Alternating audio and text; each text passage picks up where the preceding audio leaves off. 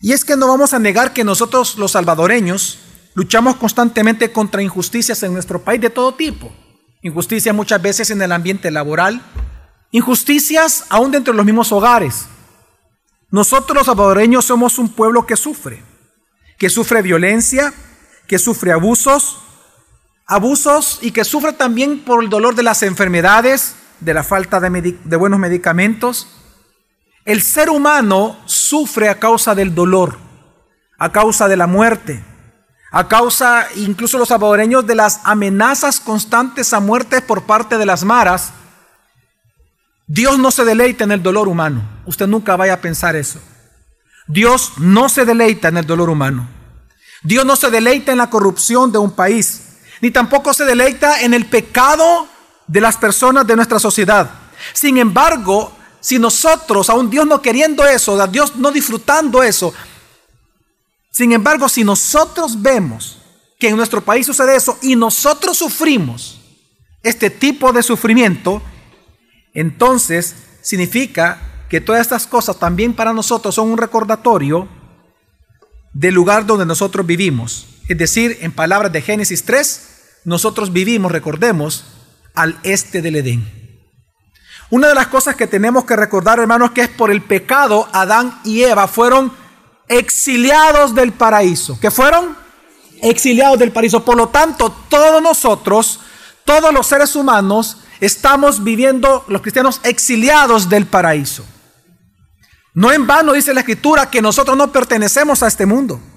Esta no es nuestra verdadera ciudadanía, sino que ¿dónde está nuestra verdadera ciudadanía? En los cielos. Es decir, que estamos en esta tierra como exiliados. Entonces, es en esa realidad y es por esa realidad de que yo como exiliados en este mundo, es que ahora nosotros enfrentamos cardos y espinas en este mundo. Y es en este mundo que nosotros estamos tentados todo el tiempo de serles infieles a Dios. Así por tanto, como exiliados, es normal que los cristianos, por sobre todo en un país como en El Salvador, nos preguntemos, ¿qué hacer? ¿Qué hacer ante tanta injusticia? ¿En qué nosotros debemos de esperar? ¿Acaso debemos de poner nuestra esperanza en las votaciones, en un sistema económico, un sistema político? ¿Acaso debemos de poner nuestra esperanza en lo que un ser humano puede hacer? ¿Cómo ser fieles a Dios en un mundo que le es infiel? ¿Cómo ser fieles a Dios cuando nosotros mismos somos tentados cada día en no querer ser fieles a Dios. ¿O en qué confiar los cristianos del Salvador si al pasar el tiempo vemos que todo sigue casi siempre igual? Pasa un gobernante viene otro y todo sigue igual. Estas preguntas que hoy planteo, no solamente hermanos, son nuestras preguntas sino que fueron las preguntas también de aquellos judíos a los cuales el profeta Daniel les escribió. Si nosotros recordamos la historia bíblica y si queremos saber quiénes son los oyentes originales del profeta Daniel, tenemos que recordar que cuando Babilonia hace sitio por primera vez contra la ciudad de Jerusalén, ellos se llevaron en ese momento a ciertos jóvenes de la realeza para servir en el palacio del rey. Ocho años después regresa a Babilonia y mataron oficiales, dice el segundo libro de Reyes, mataron a gente de guerra y mataron a los artesanos, los, los asesinaron para que no tuvieran armamentos. Y como si eso fuera poco, después de eso, diez años después, invaden la ciudad de Jerusalén, comienzan a destruirla, comienzan a quemar todas sus casas y destruyen y queman el gran templo de Salomón. En ese tiempo, en donde los pueblos judíos estaba en zozobra, habiendo perdido todo lo que ellos tenían, comienzan a preguntarse, ¿acaso Dios está con nosotros? ¿Acaso Dios se ha olvidado ya de nosotros? No solamente ellos dudaron, sino que ellos comenzaron a blasfemar o a ofender a Dios. Y preguntas como las que hice ellos también se hicieron. ¿Qué esperanza ahora nosotros podemos tener si el templo de Dios mismo fue destruido? ¿Qué esperanza tenemos si estamos bajo el imperio, bajo un gobierno de un hombre loco llamado Nabucodonosor? ¿Qué esperanza tenemos? Que cambie este gobierno, que cambie este imperio, si es el gran imperio babilónico. ¿Qué esperanza tenemos? Es en ese contexto que el profeta Daniel, inspirado por el Espíritu Santo, escribe o comienza a escribir su libro. El objetivo del libro de Daniel es consolar y proveer de esperanza al pueblo de Dios en el exilio con las buenas nuevas de que tu Dios reina. Si algo el profeta Daniel hace en el libro es demostrarle a este pueblo en el exilio de que Dios reina sobre todos los asuntos de las naciones de la tierra y sobre todas las decisiones de los gobernantes de la tierra, Dios reina. Si algo comienza a demostrar el libro de Daniel, es que Dios es quien controla a los gobernantes y usa la maldad de ellos para él lograr sus propósitos. Pero que al final él va a juzgar a cada uno de estos reyes, gobernantes y presidentes por haber perseguido y deleitarse en perseguir a los hijos de Dios dentro de sus naciones. Al final, Dios los va a juzgar. ¿Y cómo los va a juzgar? Él trayendo su reino eterno sobre todas las naciones de la tierra.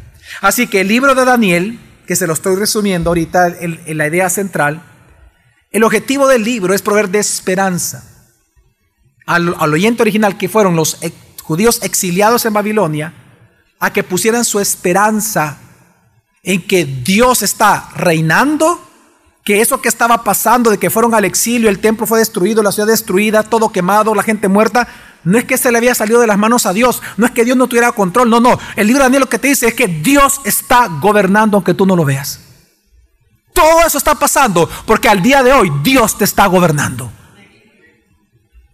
Y por lo tanto, esperan Él, pero esperen algo, en que Él vendrá y traerá su reino, y su reino no tendrá fin y en su reino tú como pueblo de Dios serás vindicado sobre todos estos malvados que se gozaron en verte sufrir a ti como cristiano.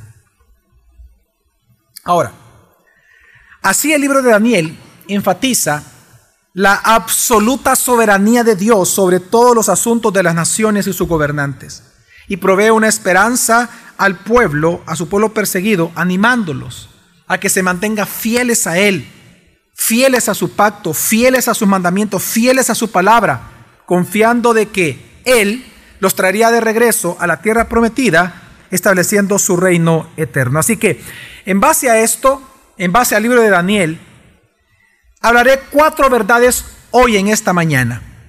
En primer lugar, voy a hablarles acerca de que Dios usa la maldad de las naciones y de los gobernantes para lograr lo que Él se ha propuesto. Dios ocupa la maldad de los gobernantes para lograr sus propósitos. Número dos, Dios controla todos los asuntos de todas las naciones de la tierra. Número tres, Dios gobernará y establecerá su reino eterno sobre todas las naciones de la tierra. Y por último, veremos que el Dios soberano no solamente ofreció esperanza a los oyentes originales de Daniel, sino que al día de hoy el Dios soberano es nuestra esperanza cada día de los cristianos de hoy. Amén.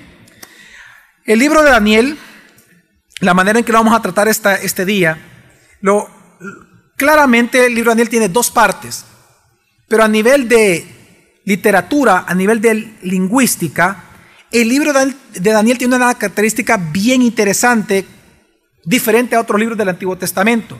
Es que el primer capítulo fue escrito en hebreo, del capítulo 2 al capítulo 7 fue escrito en arameo, que era la lengua oficial de aquel momento, la lengua universal en aquel espacio del tiempo y geográfico y geopolítico.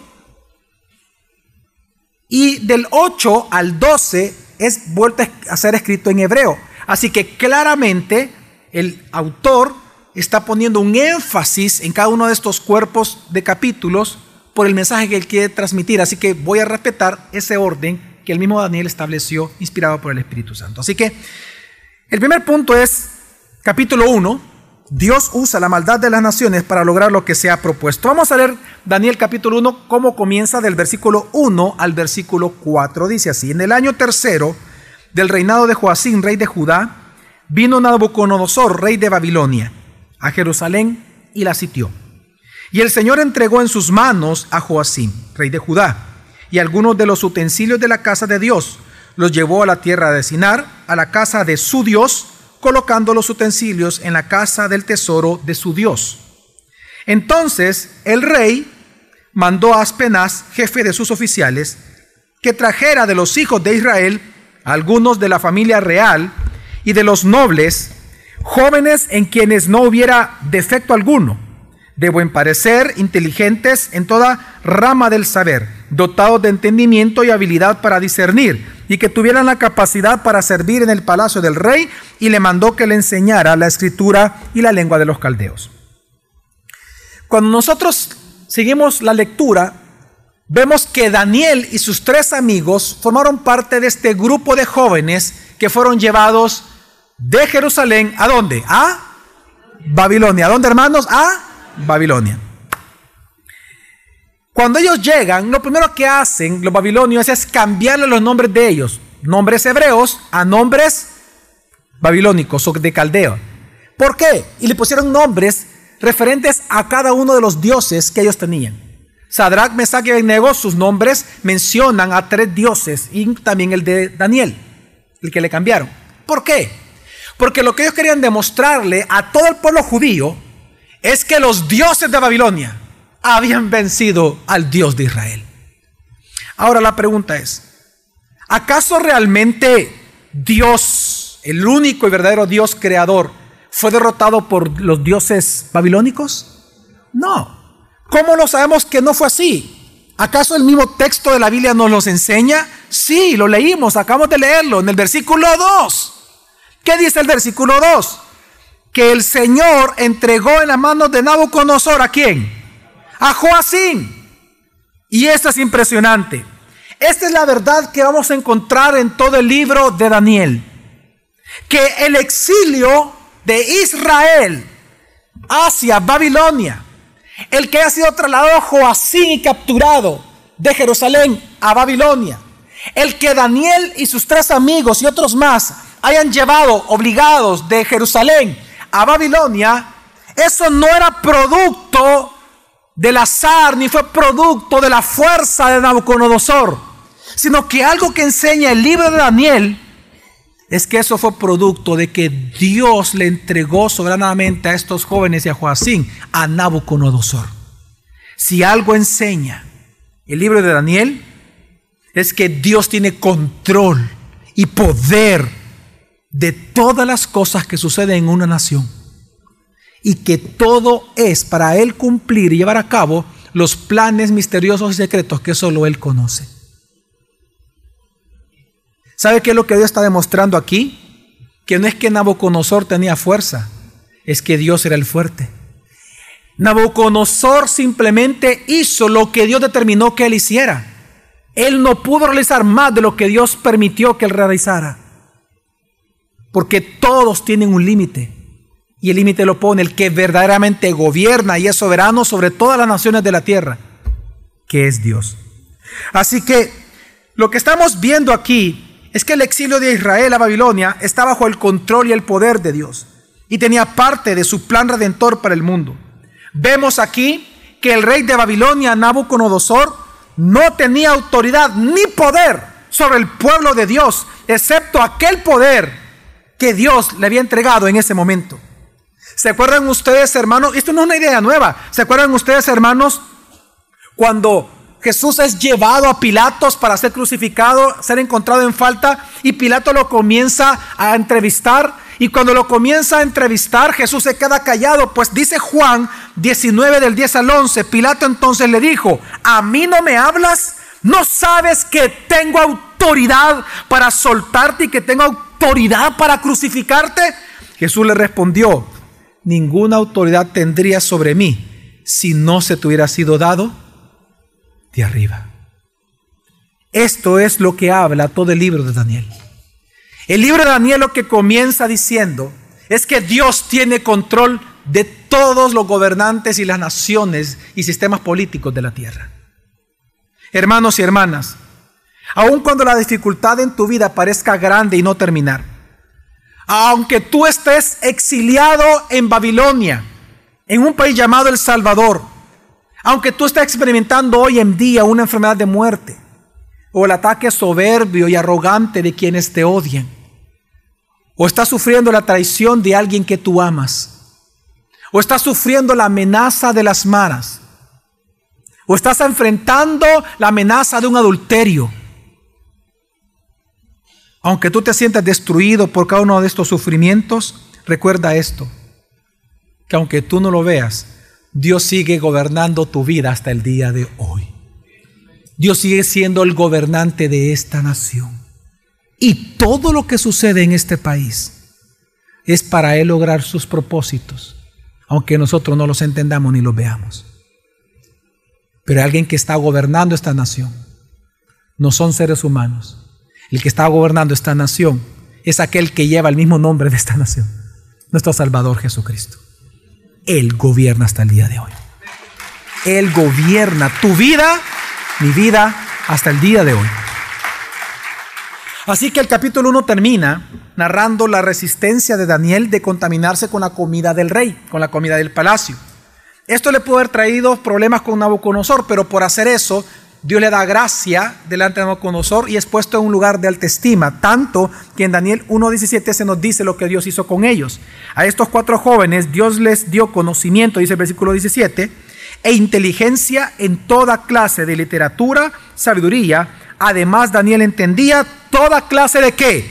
De visiones y sueños. Ok, y este punto es importante. ¿Por qué? No solamente el capítulo 1 nos muestra de que Dios controla la maldad de los gobernantes de una nación para Él lograr sus propósitos, sino que resulta que también Él capacita a los que sufren para que cumplan el propósito en medio de esa nación. Así que hay un doble mensaje en el capítulo 1. No solamente Dios controla y gobierna a los malvados gobernantes de una nación que hacen sufrir al pueblo de Dios, sino que Él capacita a su pueblo para que ellos glorifiquen su nombre en medio de ese sufrimiento. ¿Me voy a entender, hermanos? Y cumplan la vocación por la cual Dios los ha colocado en esa nación. Así que Dios controla la maldad de los hombres para lograr sus propósitos. Pero lo segundo que encontramos también en el libro de Daniel es que también Dios controla todos los asuntos de todas las naciones de la tierra. Y esto lo vemos del capítulo 2 al capítulo 7. Esta porción de Daniel es bien interesante, porque lo que vamos a encontrar es este mensaje muy claro, de que Dios está gobernando sobre todos los gobernadores, sobre todos los reyes de la tierra, sobre todos los presidentes y sobre todas las naciones. No hay nada que se le salga a la voluntad de Él. Nada. Y esto lo demuestran los diferentes capítulos, así que solamente voy a mencionar rápidamente de lo que trata cada capítulo. El capítulo 2, por ejemplo, vemos el primer sueño que tuvo Nabucodonosor en el libro de Daniel. Nadie pudo interpretar este sueño, así que solamente Daniel pudo hacerlo. Eh, el sueño trataba de una gran imagen compuesta por diferentes materiales. La cabeza era de oro y así sucesivamente de diferentes materiales. Cada una de estas partes, que eran cuatro partes de la imagen, cada una de estas cuatro partes representan cuatro reinos. ¿Qué representan? Una vez más, recuerde, lo que Dios va a demostrar es que Él tiene gobierno sobre todas las naciones de la tierra y los reyes. Así que estos cuatro reinos son los que van a gobernar a partir de Babilonia en el tiempo de Daniel en adelante. Por ejemplo, estos cuatro reinos son, digan conmigo, Babilonia, los medos y los persas, griegos y el imperio romano. Entonces, en esta imagen que representa estos cuatro reinos, en la misma imagen, eh, perdón, en, la misma, en el mismo sueño aparece una roca que viene del cielo, dice, no cortada por mano de hombre, y esta roca cae a los pies de la imagen, que era de hierro mezclado con barro, destruye y desmenuza los pies, y con eso cae toda la imagen que se representa a los reinos de la tierra, a estos cuatro reinos, caen desmenuzados por esta roca enviada por Dios del cielo, y resulta que cuando eso sucede, esta roca se convierte en una montaña que cubre toda la tierra. ¿Qué es esta roca? Daniel viene y en la interpretación que le da a Nabucodonosor de su visión, de su sueño, perdón, entonces Daniel explica lo que es la roca. Y dice Daniel 2.44, en los días de estos reyes, una vez más, Dios controla toda la historia de la humanidad, en los días de estos reyes, el Dios del cielo levantará un reino que jamás será destruido. Y este reino no será entregado a otro pueblo, desmenuzará y pondrá fin a todos aquellos reinos, y él permanecerá para siempre. Cuando Nabucodonosor se da cuenta de esto, dice la escritura que él comienza a alabar a Dios. No, alabanza no significa que él se convierte, simplemente la alabanza es decir algo bueno de alguien. Él alaba al Señor y comienza a decir que este Dios creador es el mismo revelador de los misterios. Es decir, él logra entender por revelación natural y por explicación de Daniel de que aquel Dios creador de todas las cosas resulta que Él conoce la historia que Él está tejiendo. Por lo tanto, el único que puede revelar cómo esto va a continuar y cómo la historia de la humanidad va a terminar, Él es, es Él. Así que le llama que Él es el revelador de misterios. Así le llama al Dios Altísimo. Pues solamente Él es el hacedor de la historia. El capítulo 3 narra acerca de la historia de los amigos de Daniel que por ellos no querer adorar a la imagen hecha de oro de Nabucodonosor en Babilonia, Nabucodonosor, enfurecido, los manda a asesinar al horno de fuego, a ser quemados en el horno de fuego. Pero resulta que dentro del horno él comienza a ver, siete veces elevado su temperatura, que había alguien ahí adentro con ellos, a lo cual la escritura le llama un ser con semejanza al Hijo de los dioses. Y que resulta que ninguno de ellos fue muerto y en lugar de ver tres vieron cuatro y al salir entonces Nabucodonosor reconoce una vez más eleva una alabanza al Dios creador diciendo que solo el Dios altísimo puede librar o salvar de esa manera a su pueblo. El capítulo 4 narra acerca de la visión de un árbol frondoso cuya hacha expuesta y entonces es cortado por su arrogancia.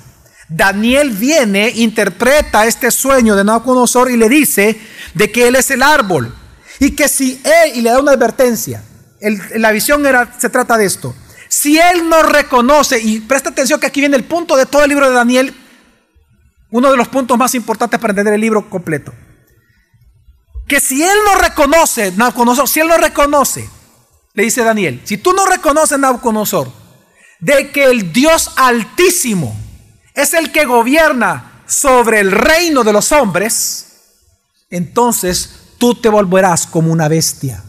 Y cuando dijo bestia era literal. Le dice, tú te convertirás tu mente y en tu corazón como una bestia. Perderás por siete años tu reino.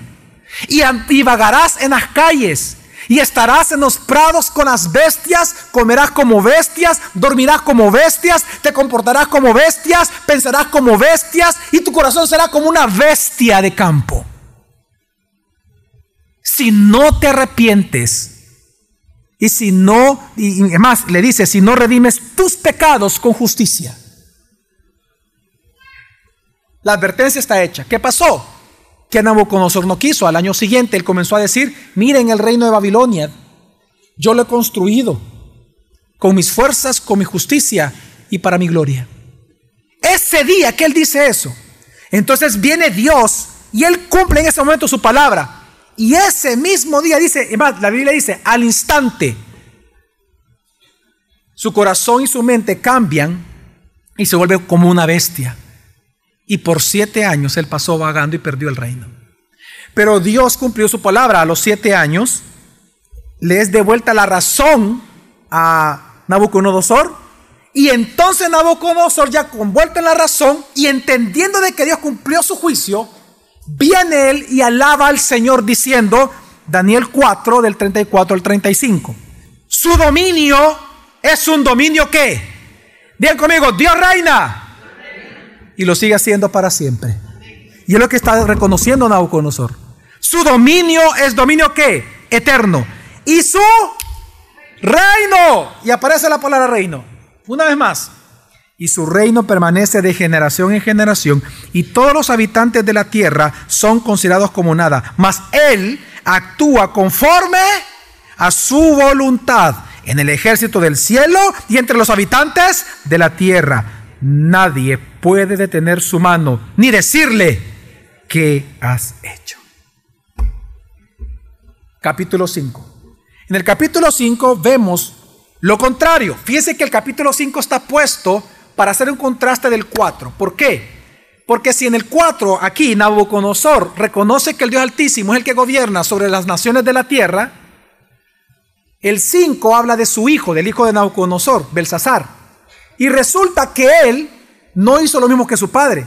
En lugar de reconocer esto que él vio de su padre hacer, él se ensorbeció contra Dios y enorgulleció. Por esa razón en el capítulo 5 lo que vemos se nos narra que Belsasar, el hijo de Nabucodonosor, por no haberse humillado en su corazón ante el Dios Altísimo, reconociendo que Él es el que gobierna sobre los reinos de la tierra, como su padre lo hizo, Dios le anuncia que su reino le será entregado a los medos y a los persas.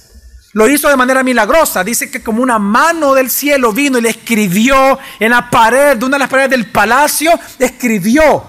Nadie entendía lo que era mandan a llamar a Daniel, Daniel lo interpreta y le dice, tú has sido pesado y resulta que no has tenido peso. Así que Dios hoy te quita tu reino de Babilonia y se los entrega a los medos y a los persas. El reino le creyó, esa noche fue muerto por Darío, el rey de los medos.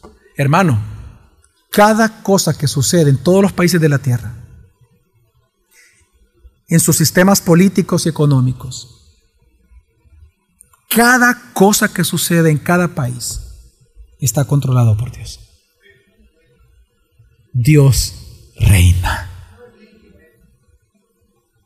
Capítulo 6. Capítulo 6 vemos la historia de Daniel en el foso de los leones. Todos conocemos la historia.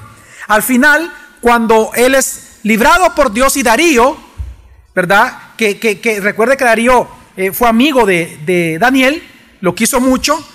Darío fue corriendo la siguiente mañana, recuerda que él fue engañado, él fue corriendo la siguiente mañana para, para, ver si Daniel había estado muerto o no. Y cuando se da cuenta que el Dios Altísimo había rescatado de manera milagrosa a Daniel, él irrumpe en alabanza a Dios y dice Darío, Daniel 6 del 26 al 27. De parte mía se proclama un decreto de que en todo el dominio de mi reino todos teman y tiemblen delante del Dios de Daniel, porque Él es el Dios viviente que permanece para siempre, una vez más hablando de su soberanía, y su reino no será destruido y su dominio durará para siempre. Él es el que libra y rescata, hace señales y maravillas en el cielo y donde más, y en la tierra el que ha librado a Daniel del poder de los leones. Una vez más, el sentido del libro de Daniel está claro.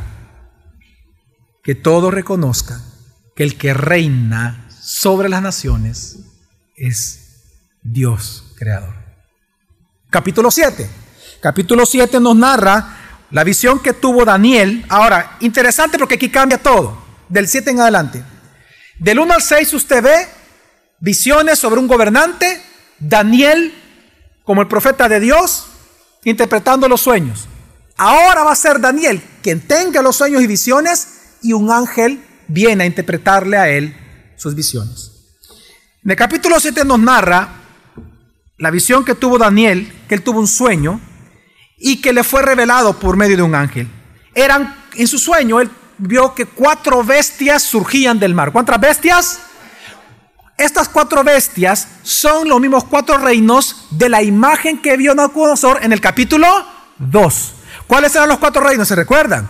Babilonia, los medos y los persas, luego ¿quiénes vinieron? Los griegos con Alejandro Magno y luego Roma. Ok.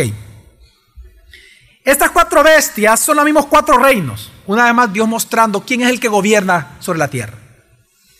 Surgen, pero resulta que la cuarta bestia era la peor de todas la más feroz, la más destructiva, la, más perversa. Y resulta que dentro de todos los cuernos que ahí se ven, porque representan estos reyes de la tierra, surge uno que profiere, dice la escritura, maldiciones contra Dios y comienza a perseguir a los santos de Dios. En esa visión, que es tan espantosa, Daniel se sobrecoge y afligido entonces dice, ¿qué, qué pasa? ¿Qué sucede? En ese contexto entonces viene el ángel y le habla y le explica lo que trata la visión. Y aquí, ¿por qué me quiero detener por un momento? Quiero que veas lo siguiente. Lo que vamos a leer es la solución de Dios, la solución definitiva de Dios ante los gobernantes corruptos de la tierra. ¿Cuál es la solución de Dios? Ante los gobernantes corruptos de la tierra, ante las naciones paganas, gentiles que persiguen a los creyentes. ¿Cuál es la solución definitiva que Dios le mostró a Daniel proféticamente? Bueno, dice entonces Daniel 7 del 13 al 14. Seguí mirando en las visiones nocturnas, con las nubes del cielo venía uno como un hijo de hombre, que se dirigió al anciano de días y fue presentado ante él. Y le fue dado dominio, gloria y reino para que todos los pueblos, naciones y lenguas le sirvieran. Su dominio es un dominio eterno que nunca pasará y su reino uno que no será destruido. Qué hermoso. Y qué impresionante lo que estamos leyendo acá, hermanos y hermanas. Lo que está diciendo Dios es que la solución definitiva a los gobiernos corruptos de todas las épocas de la humanidad va a hacer que Él, por medio, Dios, por medio de alguien enviado llamado como el Hijo del Hombre, va a establecer su reino en la tierra y ahí por fin y al fin vendrá la justicia sobre todas las naciones de la tierra. Y todos los creyentes de todas las épocas serán vindicados frente a todos aquellos que le hicieron daño, porque Dios gobernará en su reino por siempre. Y lo que Dios muestra es que Él va a establecer su reino sobre la tierra a través de alguien que más adelante le va a llamar el Mesías príncipe, que aquí le llaman el hijo de quién? Del hombre. Digan conmigo, el hijo del hombre. Así que en esta porción de texto del 2 al 7, la idea central es mostrar que cuando una autoridad gubernamental no reconoce a Dios Altísimo como el único soberano sobre el reino de los hombres, este gobernante se volverá como una bestia, quien quien buscará devorar y perseguir a los creyentes, a sus principios y a sus creencias. Pero a su vez Dios promete a ese pueblo en sufrimiento que Él va a traer su reino a la tierra y gobernará sobre las naciones por medio del Hijo del Hombre. Algo impresionante que vemos aquí es que, ¿cuál fue la advertencia que Dios le dio a Nabucodonosor? Que si él no se arrepentía se iba a volver como qué? Como bestia. Y después la visión de Daniel que tiene de los reinos ya no era una imagen, una estatua, sino que hoy eran qué? Bestias. Quiero que entienda que así Dios ve a los gobernantes de la tierra que lo rechazan a Él. Ojo, son bestias para nosotros. Son bestias que devoran a la ciudadanía. Son bestias que están devorando, son voraces. El libro de Daniel por eso es un libro que todo el tiempo nos predica, no solamente su tiempo, sino ahora a nosotros. Por eso también es un libro que predica en Apocalipsis, el último libro de la Biblia. Por lo impresionante que es el mensaje de Dios en este libro. Por eso el libro de Daniel fue, un libro que causó confort, que, ayudó a que los macabeos enfrentaran a, a Antíoco Epífanes cuando atacaron a los judíos, quería matarlos, cuando cometió esa desolación, cuando vino y, metió al cerdo y, mataba cerdos y ofrecía sacrificios eh, eh, eh, en, el templo del Señor. Cuando los macabeos se enfrentaron, leyeron a Daniel y fueron confortados con Daniel. Así los cristianos después de Cristo, cuando surge la iglesia y comienzan a ser perseguidos, Daniel los conforta. Y así en Apocalipsis. Daniel conforta, porque recuerda que Apocalipsis, fue escrito para consolar a un pueblo perseguido. Ya la iglesia perseguida. Ese es el objetivo de Apocalipsis. Hermanos, Cuando una autoridad no reconoce a Dios, que Él es el altísimo soberano sobre los reinos de los hombres, esa persona, ese gobernante, en sus funciones se convierte como una bestia, se embrutece de tal manera con el poder que comienza a perseguir a los principios de los creyentes del de su propia nación que él supuestamente debe de cuidar. Entonces recordemos algo como consuelo, que nuestro Dios reina, que Él sigue reinando sobre ellos aunque ellos no lo reconozcan, que es lo que estamos viviendo es porque Dios así lo quiere. Y si Dios así lo quiere, entonces nosotros, el pueblo de Dios, demos gracias, porque sabemos que su voluntad sobre nosotros siempre es buena, agradable y perfecta. Hasta el día de hoy, nuestro Dios reina en el Salvador, hermanos. Hasta el día de hoy. Y es que tenemos que recordar de que Dios tiene control. Dios tiene control de tu vida y de mi vida. Dios tiene control de esta nación. Dios está tejiendo en el Salvador su propia historia. Dios está gobernando. Al día de hoy Dios gobierna en el Salvador. Amén. Entonces, ahora, ¿qué sucedió? Bueno, que después de todo esto, Daniel comienza a preguntarse, bueno, y todo esto, Señor, si esto es así, es decir, si tú vas a venir con dominio eterno, si tú vas a traer un dominio eterno a través del Hijo del Hombre, yo quiero eso. Mira mi pueblo, mira nosotros, estamos en el exilio, queremos esto. La pregunta es, la gran pregunta que hace todo ser humano. ¿Cuál es la pregunta? Más lógica. ¿Cuándo? Eso nos lleva al siguiente punto y a finalizar todo el libro de Daniel, del capítulo 8 al 12.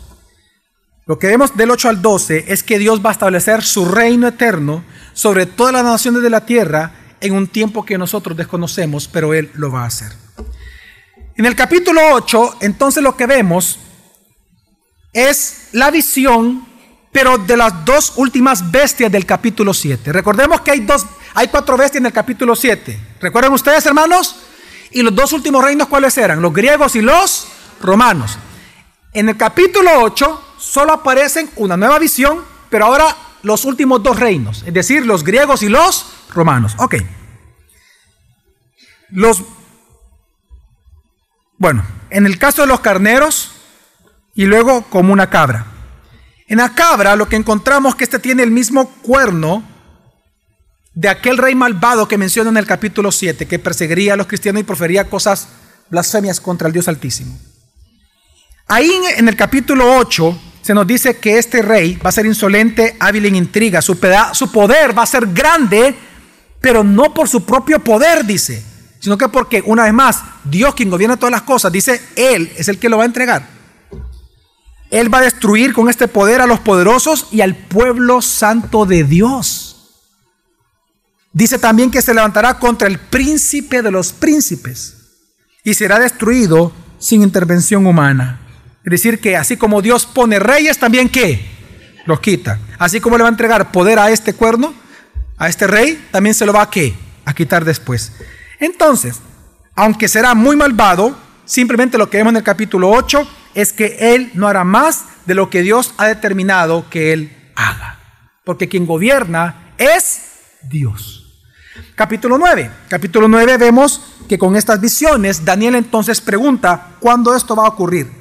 Él va al profeta Jeremías, a la palabra, y comienza a leerla y se da cuenta que el exilio que ellos están viviendo, Jeremías profetizó que solamente iba a durar por cuántos años? 70. Y cuando él se da cuenta, entonces, dice la escritura, que él se pone a orar, intercede por su pueblo y comienza a orar porque se da, él se da cuenta que esos 70 años están a punto de cumplirse. Entonces él entra en aquella, en aquella eh, eh, eh, entre agonía, alegría, no sé, preocupación, angustia, y él comienza a orar y comienza a decir, Señor, sálvanos, perdónanos. Señor, perdona a tu pueblo. Reconocemos que si estamos en el exilio no es porque tú eres malo, es que nosotros dejamos el pacto. Y él comienza a citar a Moisés y recuerda y dice, tú nos advertiste por Moisés en Levítico, Deuteronomio, que lo que estamos viviendo son las maldiciones del pacto. Tú no eres culpable del exilio, nosotros somos culpables de haber faltado a tu pacto. Perdónanos, Señor. Rescátanos. Sálvanos ahora. Señor, no te tardes, le dice Daniel. Y mientras él estaba intercediendo por su pueblo, en ese instante viene un ángel del cielo, viene Gabriel y le dice, mira Daniel, Dios oyó, Dios oyó tu oración y tú eres en alta estima. Pues ahora Dios te manda a decir algo. Y resulta que Dios le va a responder, ¿cuándo? Y él estaba preguntando cuándo van a pasar estas cosas que tú me acabas de mostrar. Y Dios le va a responder. Solo que le va a responder de una manera en que obviamente no nos, no nos gustaría a nosotros que no respondiera Dios. Él le dice, le muestra las 70 semanas proféticas que encontramos en el libro de Daniel en el capítulo 9. Él le dice, mira, Daniel, quiero que sepas algo. ¿Tú estás preguntando cuándo? Ok, te voy a advertir en algo. Quiero que sepas que el pecado y la predicación de Israel como pueblo va a continuar. Por lo tanto, el exilio y la dispersión en diferentes naciones va a continuar por 70 semanas proféticas más. Y es ahí donde Dios le da otra visión a Daniel, capítulo 10 hasta el 12. Lo que hacen estas profecías es que se presentan los mismos reinos en el mismo orden. Otra vez, los mismos cuatro reinos. Pero luego, cuando ya está hablando de los griegos, habla de un rey del norte, quien es el mismo rey malvado mencionado antes en el capítulo 7, en el capítulo 8. Y dice que será vencido por Dios. Pero el tema de Daniel, entendamos para qué Dios le da la visión a Daniel, estas visiones, es para que él escribiéndolas, el pueblo original que estaba oyendo y que no iban a entender esto como hoy nosotros pudiéramos entenderlo, es para que ellos esperaran en que Dios va a haber un día, va a gobernar sobre la tierra su reino no tendrá fin y ellos como pueblo van a ser vindicados. En otras palabras, el libro de Daniel vemos que el llamado que Dios hace a su pueblo en el exilio es a que esperen en Él. A que esperen aquel día en el cual Dios va a tomar venganza sobre todas estas naciones que los van a hacer sufrir. Que Él va a traer su reino. Por lo tanto, ellos tenían que esperar en Dios con fidelidad a sus mandamientos. En otras palabras, a su pacto, a su palabra escrita. Por eso es que el libro de Daniel, no sé si usted al leerlo, porque me imagino que todos lo leyeron, amén. ¿Ya se dio cuenta usted cómo termina el libro de Daniel, el último versículo? Daniel 12, 13 dice, mas tú sigue hasta el fin. El final de Apocalipsis es un final muy similar al de Daniel, en donde Dios dice, al igual que en Daniel, el que es santo, santifíquese todavía. Y el que es impío, siga siendo impío todavía. En otras palabras, tú persevera hasta el final y espera en mí, que yo un día me voy a vengar. Y yo voy a traer mi reino sobre la tierra a través del Hijo del Hombre, a través del Mesías príncipe, y ese reino será para siempre. El libro de Daniel no fue hecho, miren, las 70 semanas y las otras profecías que encontramos, por todo en, en, el capítulo 11, no son para andar buscando fechas, hermano. Le voy a explicar por qué. Desde el momento en que Dios diera una fecha para nosotros saber, entonces el justo ya no viviría por fe. ¿Y cómo vivimos los justos? Por fe. Por eso que Dios nunca nos va a decir la fecha. Porque si no, ¿qué pasa si Dios dice, no, yo voy a venir en el 2030? Ay, Dios, hermano, usted a la playa se va ahorita. Ahorita se va a ir a la, se levantaría y se fuera a la playa. Se perdería por 10 años, 15 años ya estaría. Se olvidaría de Dios. Y el último año, ahí vendría 2030 para acá. Un arrepentimiento, Señor, perdóname. El justo porque vive, por la fe. Así que entendamos el sentido por el cual Dios da literatura apocalíptica en la Biblia. Es para dar esperanza a nosotros. Así que, y esto nos lleva entonces a lo siguiente, a la siguiente punto. Si Dios ha sido soberano sobre todas las naciones de la tierra, entonces eso significa de que el Dios soberano es nuestra esperanza cada día. Amén. Mire, desde que Dios expulsó a Adán y a Eva en el paraíso, todos nosotros vivimos en el exilio. Al este del Edén, dice la Escritura todos nosotros. Y por ello todos los que estamos aquí sufrimos varias clases de sufrimiento. Nosotros sufrimos un mundo caído. ¿O usted no lo sufre, hermano? ¿Ah? Todos nosotros sufrimos un mundo caído, que con sus poderes nos persigue y quiere devorarnos a nosotros. Nosotros sufrimos estados corruptos. Todos los cristianos sobre la faz de la tierra sufrimos naciones corruptas, sistemas corruptos, poderes corruptos, gobernantes corruptos. Todos sufrimos persecuciones ideológicas, inclusive nosotros en el país. Y como si eso fuera poco, los cristianos también sufrimos el pecado de otros. ¿Cuántos sufren el adulterio de su cónyuge? ¿Cuántos sufren la traición de un amigo o de una amiga? ¿Cuántos están sufriendo por una enfermedad en donde el médico te dijo, te queda poco tiempo de vida? ¿Cuántos sufren el menosprecio o la soledad en tu trabajo? ¿Cuántos, menos, ¿Cuántos sufren violencia, abuso, extorsiones? ¿Cuántos sufren pobreza?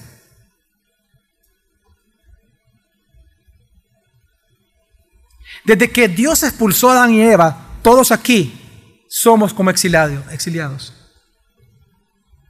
Si el libro de Daniel fue escrito para los exiliados judíos de aquel momento, pues entendamos que el mismo mensaje hoy se nos predica a nosotros. Si nosotros somos los exiliados en este mundo, la pregunta es, ¿qué tenemos que hacer mientras estamos en este mundo? Porque la Biblia dice que nosotros no somos ciudadanos de este mundo, sino que somos ciudadanos de dónde? Del cielo. Entonces, mientras estamos aquí en el exilio, mientras vamos de camino a casa, ¿qué tenemos que hacer en medio de tanto sufrimiento? Pues la respuesta que nos da la Biblia es confiar y descansar en Cristo Jesús. ¿Por qué en Cristo Jesús? ¿Por qué no en Buda? ¿Por qué no en Mahoma? ¿Por qué no en el Islam? ¿Por qué no en la política? ¿Por qué no descansar en un político? ¿Por qué no descansar en la democracia? ¿Por qué no descansar en el comunismo? Porque hay uno al cual la Biblia le llama el Hijo del Hombre. Aquel Hijo de Hombre prometido por Daniel que a través de él vendría por fin la justicia y la paz sobre la tierra. Y ese Hijo de Hombre tiene un nombre. Su nombre es Jesús. Cuando a Jesús, ¿se acuerdan ustedes? Lo tomaron eh, y lo prendieron para matarlo. Estando a él lo llevaron de primero a la casa de Caifás, quien era el sumo sacerdote. En esta casa lo entrevistaron. recuerde que en el patio de esta casa donde Pedro estaba y lo negó a Jesús cuántas veces? Tres. Entonces, en esta entrevista que le estaban haciendo en la casa de Caifás, resulta que Caifás le estaba preguntando y Jesús callaba. Caifás se enoja y nos narra Mateo 26, 63, 64 qué pasó adentro de la casa cuando él se enojó y dice, mas Jesús callaba.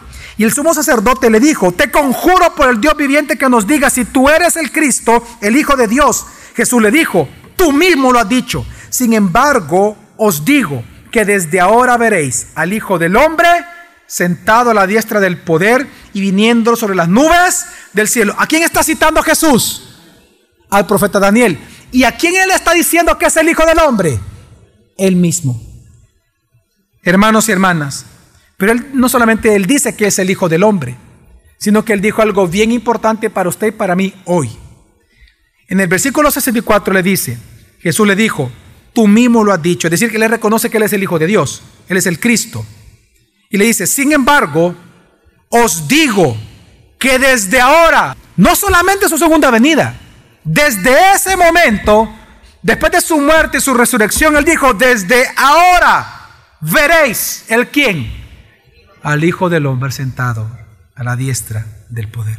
En otras palabras, hermanos y hermanas, aunque el reino de Dios aún no ha sido consumado, porque todavía no hay cielos nuevos y tierra nueva, el reino de Dios ya fue inaugurado en nosotros y en esta tierra a través de Cristo Jesús. Por eso es Jesús, lo primero que él predicó aquí, el reino de los cielos sea que se ha acercado a vosotros. Y luego dice el reino de Dios. Hermanos y hermanas, esto es el ya, pero todavía no. Lo que nosotros vemos en la Escritura es que el reino de Dios, aquel reino prometido por Daniel a través del Hijo del Hombre, ya fue inaugurado en esta tierra. Todavía no es pleno, todavía no es perfecto, porque todavía no hay nuevos cielos ni nueva tierra. Pero ya fue inaugurado el ya, pero todavía no. En Lucas 4, cuando Jesús se nos narra que Jesús tomó, se le entregó el libro de Isaías para leerlo en el día sábado, él lee y él predica y habla, perdón, y él lee la porción que dice acerca del año favorable del Señor. ¿Se acuerdan ustedes de esa porción? Y que él dice que los ciegos van a abrir los ojos, los cojos andarán, etcétera, etcétera.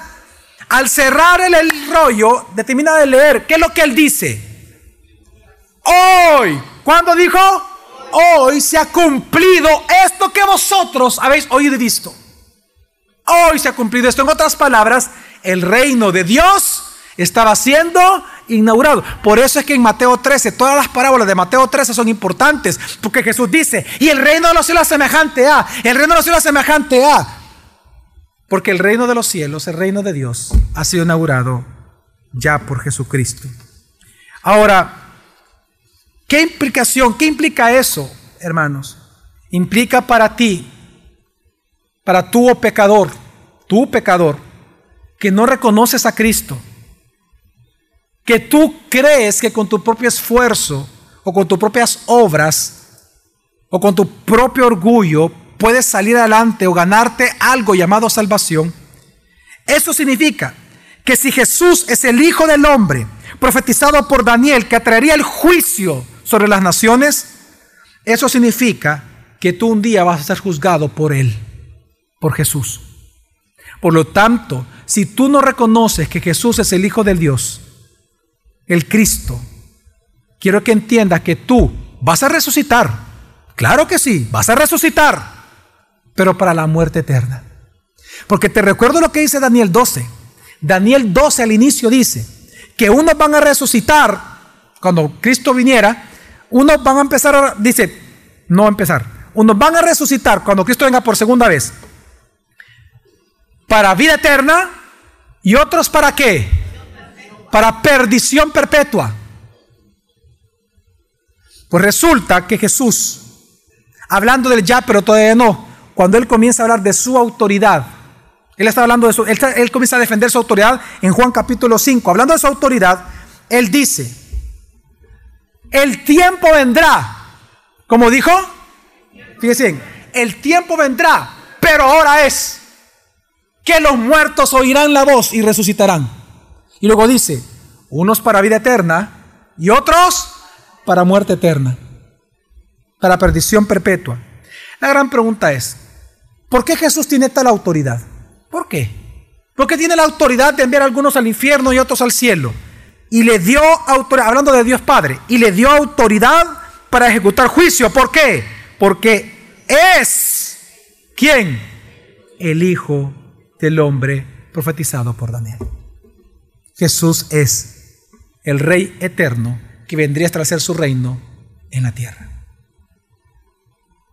Así que conviértete, pídele perdón a Dios por tus pecados y cree en Jesús y serás salvo.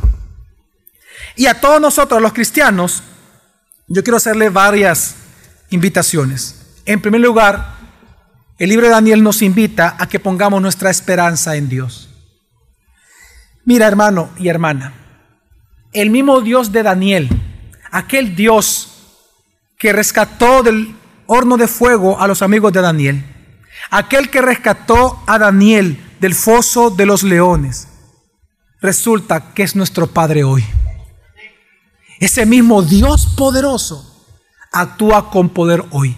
Ese mismo Dios poderoso que reinó en aquel momento, Él reina en tu vida y sobre nosotros y sobre todas las naciones de la tierra hoy.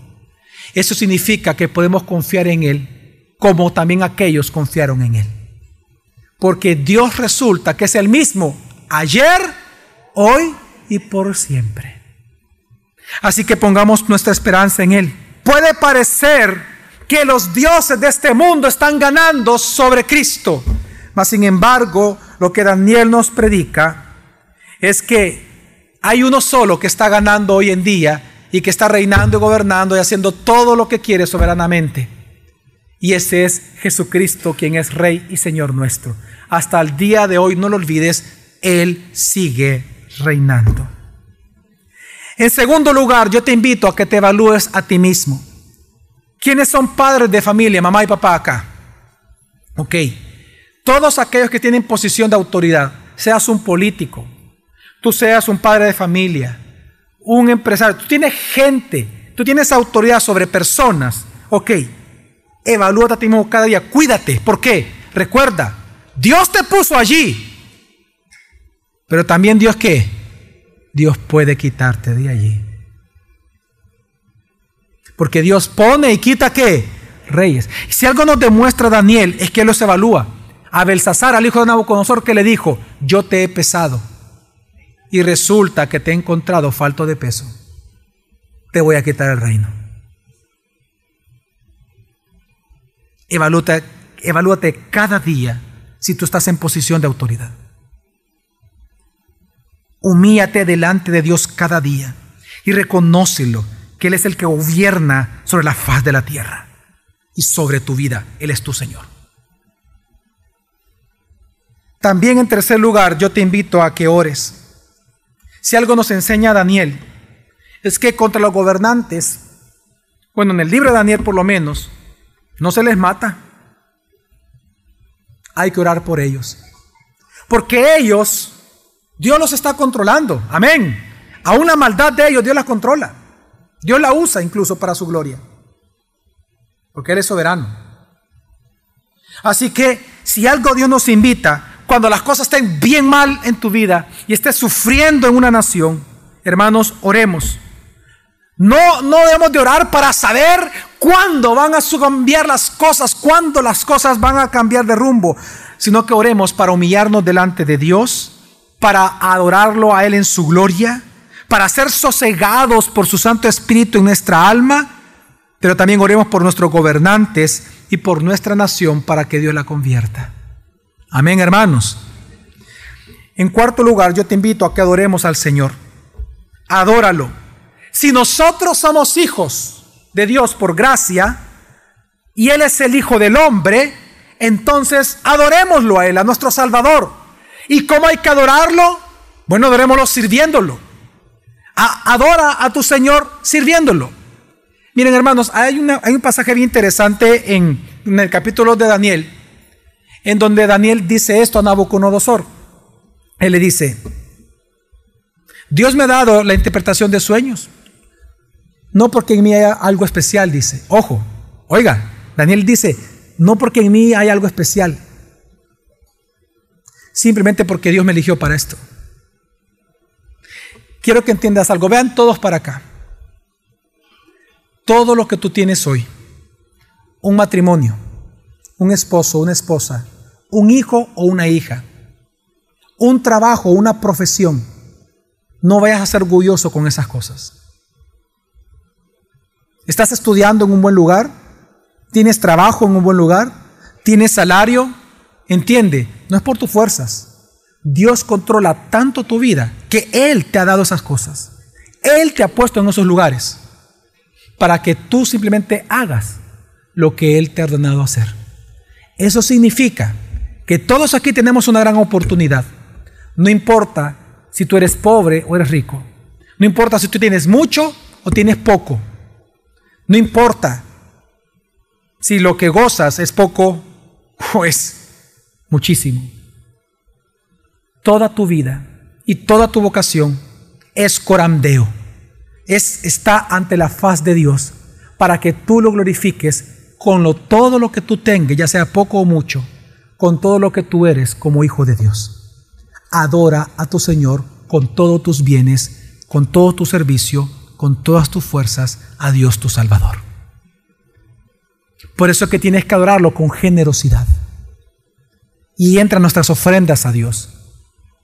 Tú no tienes que darle a Dios para que Él te dé más. Él te va a dar porque tú eres un hijo. Claro que hay promesas. Yo no voy a negar que hay promesas en el Nuevo Testamento. De que si tú le das a Dios, Él te va a dar más después. Pero los hijos de Dios maduros, los que somos maduros, no damos a Dios para que Él nos dé más. Damos a Dios porque somos nosotros los que necesitamos adorarlo a Él. Lo hacemos por amor. Lo hacemos porque estamos compelidos, estamos, estamos llevados y obligados a adorarlo. Nosotros no adoramos a Dios porque debemos adorarlo. No lo hacemos por deber, lo hacemos por necesidad. Yo necesito adorar a Dios. Yo necesito ofrendarle. No es que yo deba de ofrendarle. Yo necesito servirle. No es que yo deba de servirle. Es que yo necesito orar. No es que yo deba de orar. Hay una gran diferencia entre vivir bajo la ley y vivir bajo la gracia. En ambos casos tenemos que obedecer, pero en ambos, en ambos casos la forma y la motivación son completamente diferentes. Adora a tu Señor, porque tu Dios reina sobre tu vida. Y por último, hermano, si Dios te eligió incondicionalmente, Él te ha dado dones incondicionalmente. Vive para tu Señor. Hermano y hermana, nuestro Dios reina hasta el día de hoy. Y pronto vendrá por segunda vez Jesucristo y su reino donde tendrá fin, será consumado, será pleno y será perfecto para siempre. Maranata, ven pronto, Señor Jesús. Ven, vamos ahora.